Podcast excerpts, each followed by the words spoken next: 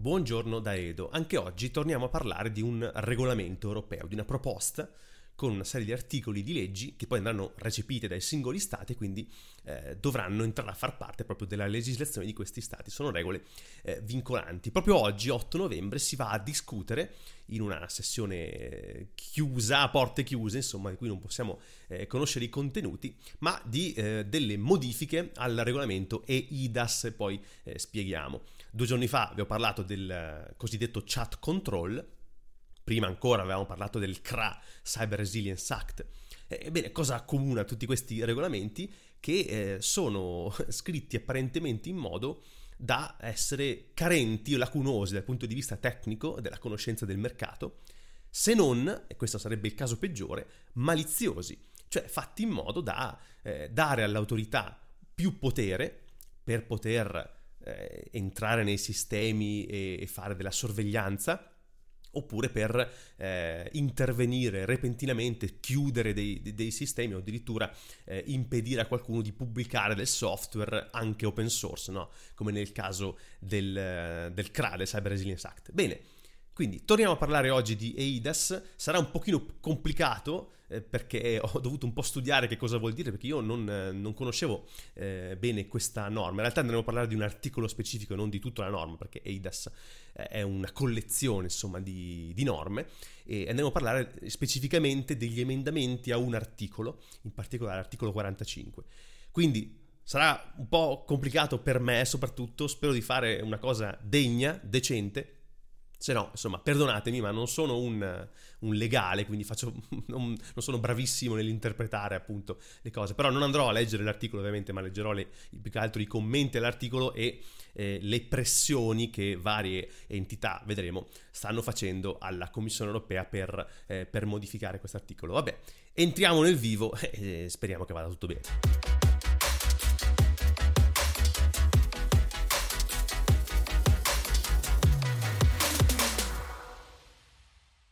Allora, prima di tutto per parlarne dobbiamo sapere un attimino che cos'è EIDAS e se volete mm, proprio saperlo nel dettaglio vi consiglio di andare sul sito di Agid, che è l'agenzia per l'Italia Digitale, cercare EIDAS, vi appare un articolo che è questo qua che sto eh, facendo vedere adesso, che appunto include tutta la collezione delle norme, gli atti e anche eh, come sono state recepite e implementate eh, sul territorio italiano. Ma in pratica che cos'è? È un insieme di regolamenti che favorisce il riconoscimento digitale dei cittadini di uno Stato anche eh, tra uno Stato e l'altro, quindi permette a un'identità digitale, per esempio quella di SPID sul territorio italiano, di essere riconosciuto sul territorio di un altro Stato. Quindi questa dovrebbe essere la base insomma, su cui poi eh, viene costruito EIDAS ed è in pratica una serie di normative che regolamentano queste interazioni elettroniche tra identità digitali di uno Stato e l'altro. E questo regolamento è in vigore dal 2014.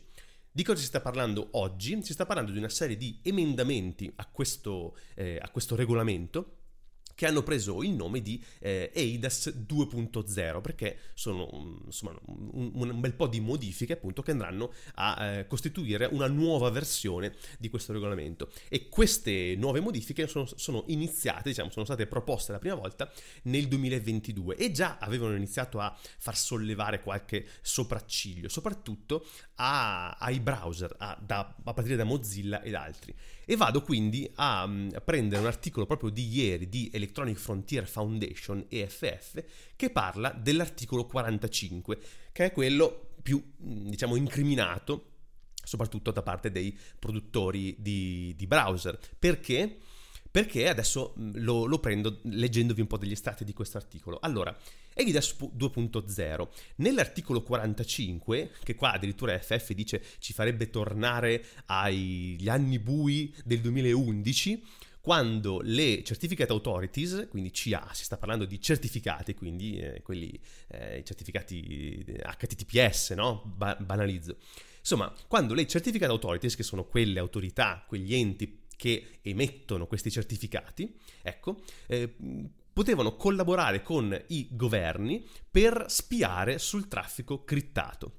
L'articolo 45 impedisce ai browser di fare enforcing sui moderni requirement di sicurezza su certe CA, Certificate Authorities, senza l'approvazione di un membro del, del governo eh, dell'Unione Europea. Quindi cosa sta dicendo? Sta dicendo che ci sono delle certificate authorities su cui i browser non possono fare enforcing di requirement di sicurezza.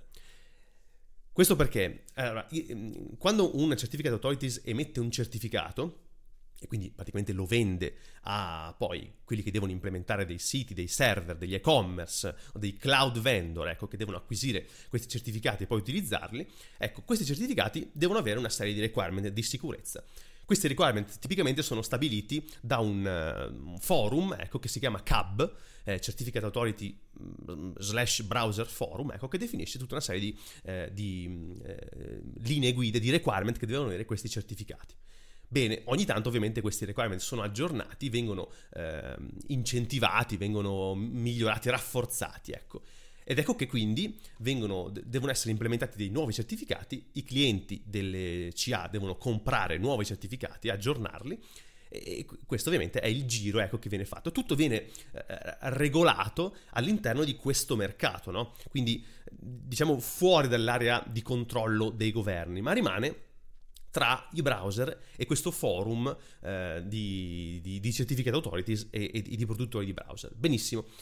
Ma quindi questo regolamento chiederebbe che specifiche certificate authorities appuntate eh, o create dal, da Stati membri dell'Unione Europea non debbano essere soggetti a questi requirement eh, ulteriori di sicurezza. Quindi eh, questo significa, continua l'articolo, che le chiavi criptografiche sotto il controllo di un, un, un, governo, per esempio, potrebbero essere usate per intercettare comunicazioni che vengono eh, sul protocollo HTTPS dentro l'Unione Europea. Questo perché? Perché se un certificate authorities che viene designata da uno Stato o magari creata ad hoc da uno Stato emette dei certificati e questi certificati secondo il CA Forum o i browser non rispettano gli standard di sicurezza di requirement minimi che dovrebbero rispettare, in teoria, se, fosse, se, se rimanessimo nel framework attuale, eh, questa, questo certificate authority semplicemente verrebbe eh, tolto dalla lista di quelle autorizzate dai browser e i browser non riconoscerebbero più come valido quel certificato. Qui mh, mm, do per scontato che tutti sappiate come funziona. Brevemente, quando voi andate su un sito, tipo adesso sono su eff.org, eff.org mi dà il mio browser, Firefox, mi dà il lucchetto, mi dice che questo sito è eh, affidabile perché il dominio eff.org corrisponde a quello presente sul certificato. Chi mi assicura che questo certificato e che questo sito corrispondano, siano esattamente la sorgente di cui mm, mi sto fidando, mm, è la Certificate Authority ed è il fatto che questa Certificate Authority sia trusted dal mio browser. Perché è trusted? Perché fa parte di una lista di appunto Certificate Authority trusted. Quindi matchiamo queste informazioni, il browser matcha tutte queste informazioni più altre e mi dice fidati, questo è esattamente il sito eh, che tu stai visitando e questa, questo certificato, questa CA è eh, affidabile e quindi vai tranquillo anche se tu eh, adesso compili un form e dai informazioni personali, queste viaggeranno su una comunicazione sicura tra te e eh, l'endpoint, il sito, il server che stai visitando e nessuno potrà, eh, potrà leggerle. Benissimo. Se qualcuna di queste CA viene compromessa, i browser semplicemente la eliminano dalla lista o la mettono in una lista di ban, adesso non mi ricordo come funziona. Comunque mh, mm, eh, no, non viene più considerata come affidabile.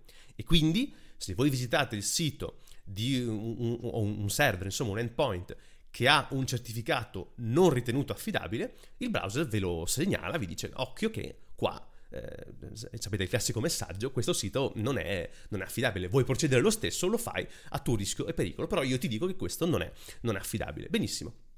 Se i browser non possono più togliere una CA dalla lista perché questa CA fa parte di qualcuno, di, di, di un elenco fornito dall'Unione Europea, questo significa che anche una CA che, ha comport- che insomma, fa cose sbagliate, ha comportamenti maliziosi, diciamo, eh, che magari è stata riconosciuta per questo, magari qualcuno si è accorto di questo e guardate che in passato è successo varie volte, poi lo vedremo.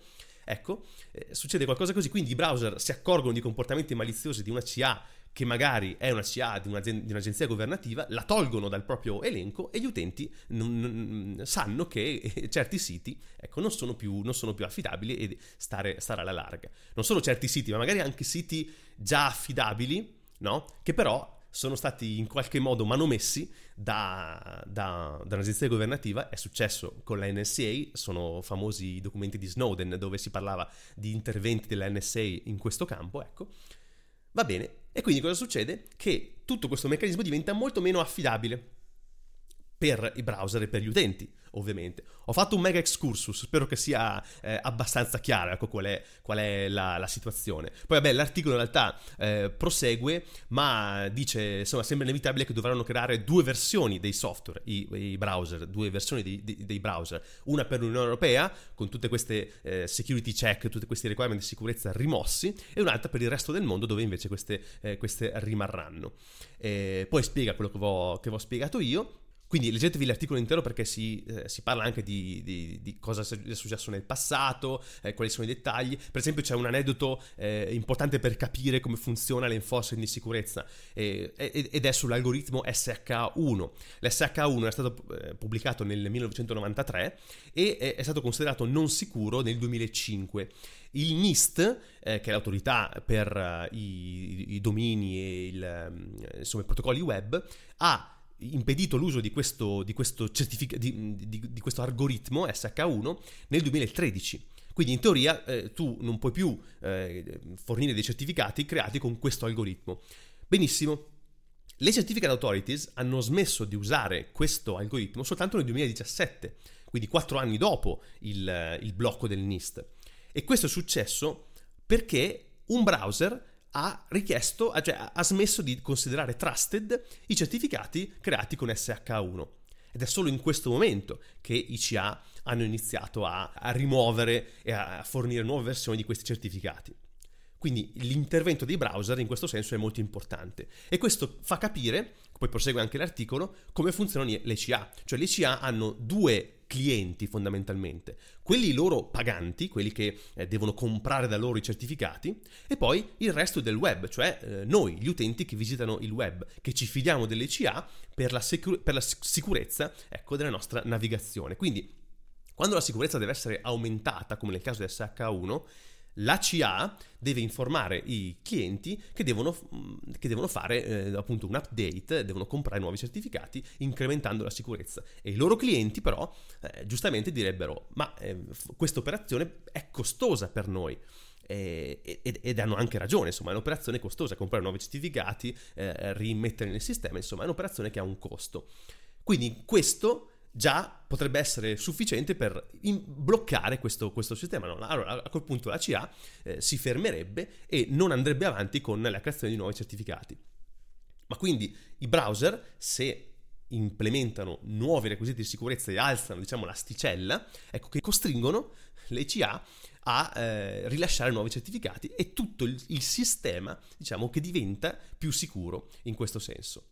E questo è, è, questo il motivo per cui le modifiche fatte a EIDAS vanno proprio a intaccare questo equilibrio e potrebbero appunto eh, risultare in un, in un web meno sicuro fondamentalmente. Ricordo appunto, come ricorda l'articolo nella sua nota finale, che le discussioni su questa proposta si terranno oggi a Bruxelles l'8 novembre a porte chiuse, quindi non sapremo eh, cos'è la discussione. Poi in realtà ehm, eh, questa, dopo la discussione di oggi i risultati si sapranno domani, quindi poi eh, ve, ve, lo racconto oggi anche perché così domani saremo eh, pronti per vedere che cosa è uscito da questa discussione, dovrebbe essere domani o dopodomani insomma. Poi tutto questo si dovrebbe trasformare in una legge all'inizio del 2024, quindi ci saranno ulteriori discussioni in Commissione europea. Però Tipicamente dopo discussioni come questa, a porte chiuse, la Commissione europea semplicemente recepisce e ratifica queste, queste leggi, quindi non dovrebbero esserci cambiamenti da quello che viene fuori oggi. Ed è per questo che Mozilla insieme ad altri eh, del, del, settore tra ricercatori non profit e aziende, hanno scritto una open letter alla Commissione europea per chiedere di cambiare eh, questo, questo, regolamento. Trovate sul sito lastchanceforaidas.org eh, questa, questa open letter e tutte le motivazioni che spiegano come mai questa proposta viene considerata problematica e come cambiarla. Per esempio, qui c'è nella open letter firmata dai ricercatori, c'è un pezzo che vi leggo. Dopo aver letto il testo quasi finale, nella sua forma quasi finale, quindi prima della discussione di oggi, siamo molto preoccupati della proposta dell'articolo 45 questa proposta espande radicalmente le possibilità dei governi di sorvegliare sia i propri cittadini che i propri residenti, eh, dandogli loro i mezzi tecnici di eh, intercettare il traffico crittato. Quindi poi si va a spiegare appunto che uh, oggi ci sarà questo meeting a Bruxelles dove se ne parlerà e eh, si conclude poi con se siete un cittadino europeo potete scrivere al membro del Parlamento europeo che è responsabile per EIDAS, che è Romana Jerkovic. E qui c'è poi possibilità di eh, andare sulla mail di eh, Jerkovic e scriverle appunto eh, queste, queste, queste, preoccupazioni, diciamo che mm, è una cosa che è valida anche se la discussione si fa oggi, comunque andare a esprimere una preoccupazione eh, è una cosa sempre valida. c'è un ulteriore, sul, sempre sullo stesso sito, trovate un ulteriore ehm, dettaglio su come l'articolo 45 darebbe la possibilità agli Stati membri dell'Unione Europea di intercettare il traffico e, come vi dicevo, c'è anche una lista di quattro casi nel passato in cui delle certificate authorities, diciamo, eh, create da eh, governi, hanno, eh, hanno, avuto comportamenti maliziosi, hanno, diciamo, si sono messi a intercettare eh, traffico di cittadini e quindi sono state rimosse dalle liste delle CA ecco, eh, affidabili dai browser. Ed è successo anche in, in, in, Europa, è successo in Turchia nel 2013 e nello stesso 2013 è successo in Francia. Eh, poi si fanno anche gli esempi di Cina e di Kazakistan, ma questo per far capire che non tutti i stati membri sono virtuosi e tutti uguali, no? Qui addirittura c'è la Francia però se pensate a appunto Turchia, a um, Ungheria, Polonia, membri, stati che diciamo hanno uh, governi un pochino più autoritari eh, rispetto, rispetto ai nostri, ecco, mm, si può capire che c'è la forte possibilità che un governo sfrutti questi meccanismi per andare a, ecco, a dare un'occhiata a quello che succede eh, sul proprio traffico internet. E tra l'altro le modifiche che loro farebbero sarebbero valide in tutta l'Unione Europea, per tutti i cittadini, quindi non benissimo, ecco. Poi trovate eh, l'articolo, sempre, sempre, dal sito di IDES, vi, vi, linka la lettera, la open letter scritta da ricercatori e NGO, quindi agenzie non governative, trovate anche, naturalmente, questa è molto approfondita, e poi trovate le firme di tutti diciamo, i ricercatori che hanno, che hanno firmato questa lettera, ci sono anche gli italiani, che sono pochini in realtà, mi aspettavo un po' di più, sono dieci, una decina di, eh, di professori, di ricercatori di cyber security eh, italiani, e poi si può vedere anche la lettera, la, open letter firmata invece dalla industry, quindi da eh, company o associazioni proprio dell'industria, del mercato, che scrivono sempre le proprie eh, preoccupazioni all'Unione Europea. Qui avevo sottolineato un paio di passaggi, ma insomma abbiamo già raccontato eh, quali, sono, quali, sono, i punti critici e, e, poi si va qui ancora più nel dettaglio, ma eh, si resta in un linguaggio più comprensibile. Quindi se volete un riassuntino di quali sono i punti critici, ecco, andate a vedere questa ehm, open letter della Industry, ecco, questa Industry Letter EIDAS, trovate il PDF e ci sono proprio i punti che spiegano come mai questa, questa proposta è problematica e poi la firma insomma di, di nomi riconoscibili della industria da Akamai a Bytecode Alliance fino a che ne so Linux Foundation, Linux Foundation Europe, OpenSSF e naturalmente Mozilla. Questo è quindi eh, siamo di fronte a una proposta che nel migliore dei casi è stata fatta, è stata scritta in modo problematico e quindi potrebbe aprire e diciamo porgere il fianco a interpretazioni erronee che ehm, abbasserebbero il livello di sicurezza di internet nel peggiore dei casi, invece, speriamo che non sia così, è stata fatta proprio per poter permettere agli Stati membri dell'Unione Europea, alle autorità, di intercettare e di controllare il traffico web eh, nel proprio territorio. Oggi ci sarà la discussione, eh, vedremo poi cosa ne uscirà, insomma, eh, in realtà ci sono già state delle piccole reazioni da parte di eh, membri della Commissione Europea che non vi ho riportato, ma che fondamentalmente hanno detto che tutto quello che dice Mozilla non è vero, tra l'altro con un antipatico riferimento al fatto che Mozilla sia una specie di costola di Google e quindi porti avanti gli interessi di Google, cosa che, vabbè, eh, non, eh, questo è anche qua un, un argomento fantoccio no? per distrarre l'attenzione e far puntare ad altro, va bene? Ma fondamentalmente è, è, tutto, è tutto stato rigettato, quindi a meno di grosse sorprese, ecco, non credo che ci siano eh, cambiamenti, che ci saranno cambiamenti significativi. Però magari, ecco, eh, con le, tutte le forti pressioni arrivate in questi ultimi, in questi ultimi mesi, eh, potrebbe cambiare qualche virgola, qualche parola che eh, rafforzerà, insomma, limiterà un po' i danni, ecco. Ma appunto, appena usciranno i risultati ci torneremo. Ora che abbiamo, questa, abbiamo costruito questa base comune, sappiamo di cosa stiamo parlando, magari eh, saremo, saremo, più bravi nel capire, eh, ecco, domani o dopodomani, insomma, quando usciranno i risultati, che cosa ci aspetta, che cosa succede. Allora, sono già andato lunghissimo, quindi questa puntata verrà già lunga. Eh, avevo altre due cose da dire, però le faccio molto molto brevi, vi rimando ad approfondimenti se vi interessano, eh, però insomma cerchiamo di tenerci asciutti. Allora, prima di tutto... Kubernetes, quindi parliamo di cloud, parliamo di Kubernetes e su The New Stack ma anche su altri. Naturalmente io prendo NewStack come riferimento, trovate le notizie riguardanti Kubernetes API Gateway 1.0, che proprio qualche giorno fa, questo articolo del 2 novembre, eh, parlano appunto della sua Generally Available eh, vers- version, versione GA, insomma. Eh, quindi cosa si, di cosa si tratta? Si tratta di una nuova API appunto per poter interagire con eh, delle, dei, dei, dei, gateway, appunto dei servizi che permettono la comunicazione di un cluster Kubernetes con il mondo esterno. Quindi eh, si apre l'articolo dicendo che appunto questo è un progetto che è, fa- che, è un, ehm, che, è stato, che, è in costruzione da quattro anni, quindi Kubernetes Gateway API, e ora è eh, pronto per la produzione, ecco, production ready, che offre un modo standardizzato di gestire il traffico della network che entra ed esce da un cluster Kubernetes. Poi eh, si dice appunto che ehm, si parla appunto del cambiamento che avverrà su Kubernetes perché dice inizialmente eh, Kubernetes ti offriva, ti offre, eh, ti offre tuttora la possibilità di accedere a un, a un, a un cluster attraverso un ingress controller oppure un customer resource definitions quindi questi approcci, ognuno di questo approccio aveva delle limitazioni, poi ci sono dei link che approfondiscono queste limitazioni e eh, insomma cambiano da deployment a deployment, mentre il Gateway API è stato pensato per standardizzare ecco, eh, queste, questi, questi, servizi di networking, questi, queste, l'accesso a queste risorse. Quindi qua abbiamo ehm, tre API fondamentali che sono Gateway, che è per la configurazione, Gateway Class, che è per le operazioni a livello di cluster, e HTTP Route, che è proprio per fare il routing dell'HTTP traffic. E tutte queste sono GA, poi c'è il link alla documentazione.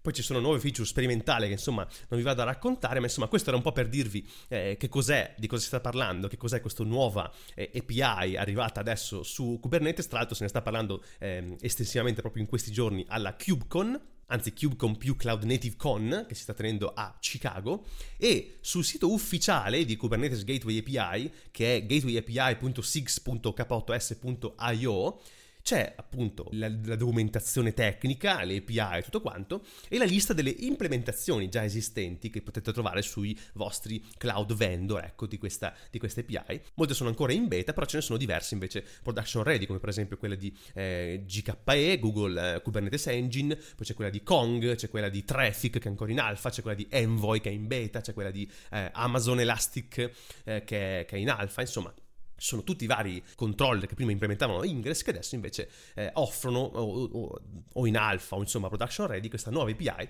per accedere ai cluster. Quindi questa era Kubernetes Gateway API, spero di eh, essere riuscito a spiegarla in modo eh, stringato ma efficace.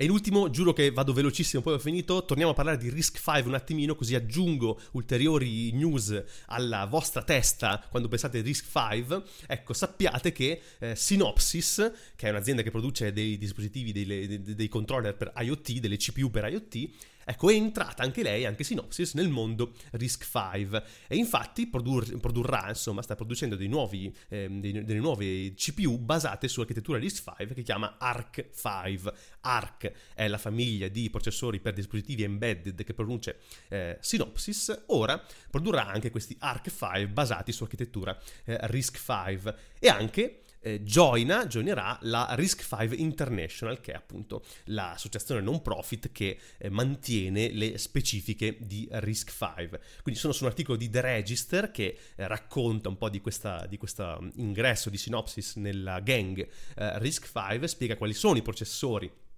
che eh, Synopsys sta producendo, quindi la famiglia RMX, che è quella di fascia più bassa di dispositivi eh, low-end, ecco, eh, sempre in IoT. Poi c'è ehm, quella di RHX, che è un pochino più potente, più performante per i processori real-time, come per esempio quelli dei dispositivi di infotainment nelle, nelle macchine, oppure per i dispositivi degli, per i controller degli SSD e poi ci sono invece i multicore 64 bit RPX, che sono quelle delle, mm, eh, insomma, quelli che richiedono performance più elevate, come per esempio nelle, nelle automotive o nei data center o, store, o negli storage network. Ecco. Dopodiché ci sono alcune eh, considerazioni insomma, di Rich Collins, che è il direttore, il, il product manager ecco, di, di, Synopsys, che dice comunque che non vorranno, non vogliono competere con i produttori di eh, CPU di alto profilo di high-end, insomma, eh, che sono quelli usati nei data center, come per esempio Ventana.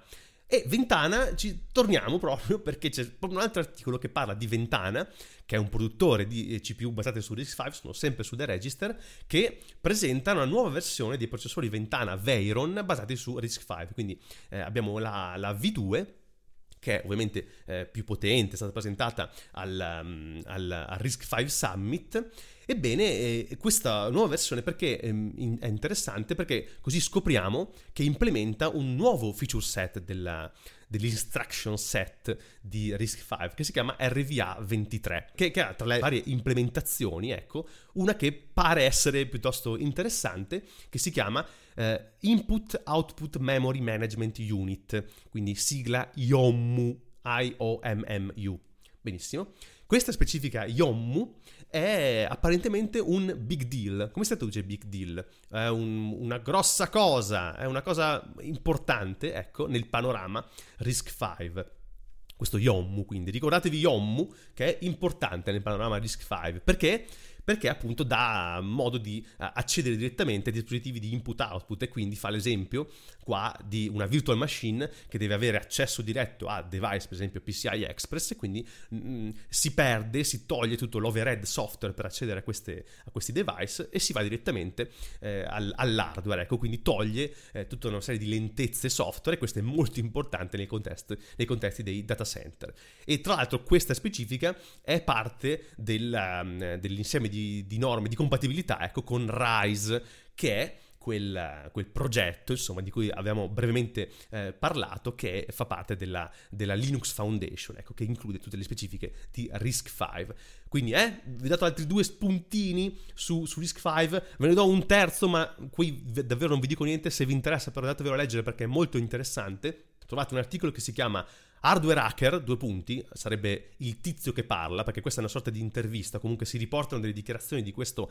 hardware hacker, viene chiamato così, che va a spiegare al presidente Biden, va a chiedere al presidente Biden, ecco, di ripensare le limitazioni all'export di, ehm, di, di istruzioni e di architetture RISC-V verso la Cina, perché sapete che c'è il ban verso la Cina, eccetera. Adesso, l'avevamo detto qualche giorno fa, non mi ricordo in che puntata, ma siccome il mondo, anzi meglio, l'America, gli Stati Uniti si sono accorti che, ok, la Cina non può più comprare processori ARM o Intel di eh, livello alto, ma può usare RISC-V che è open source per crearsi i propri processori eh, potenti. E allora gli Stati Uniti dicono adesso vogliono limitare anche eh, gli interventi e le esportazioni sull'architettura RISC-V. Ma RISC-V è open source.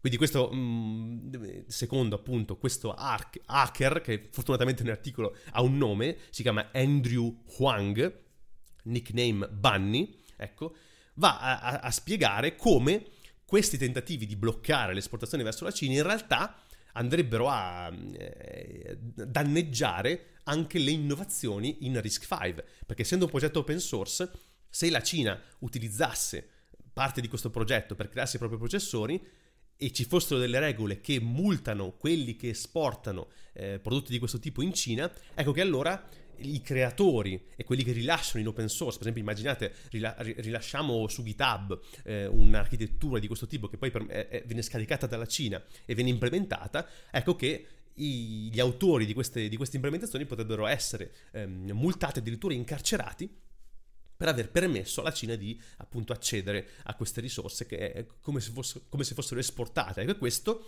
solo la minaccia, la possibilità di questo intervento, ecco che impedirebbe la, l'innovazione in, nel panorama Risk 5. L'articolo è molto lungo, eh, però se vi interessa questo tema, secondo me vale la pena, vale la pena leggerlo, è una lettura che consiglio. Ecco. Chiudo qua, spero di essere stato veloce anche qua, eh, però Risk 5, sempre io, sempre Edo.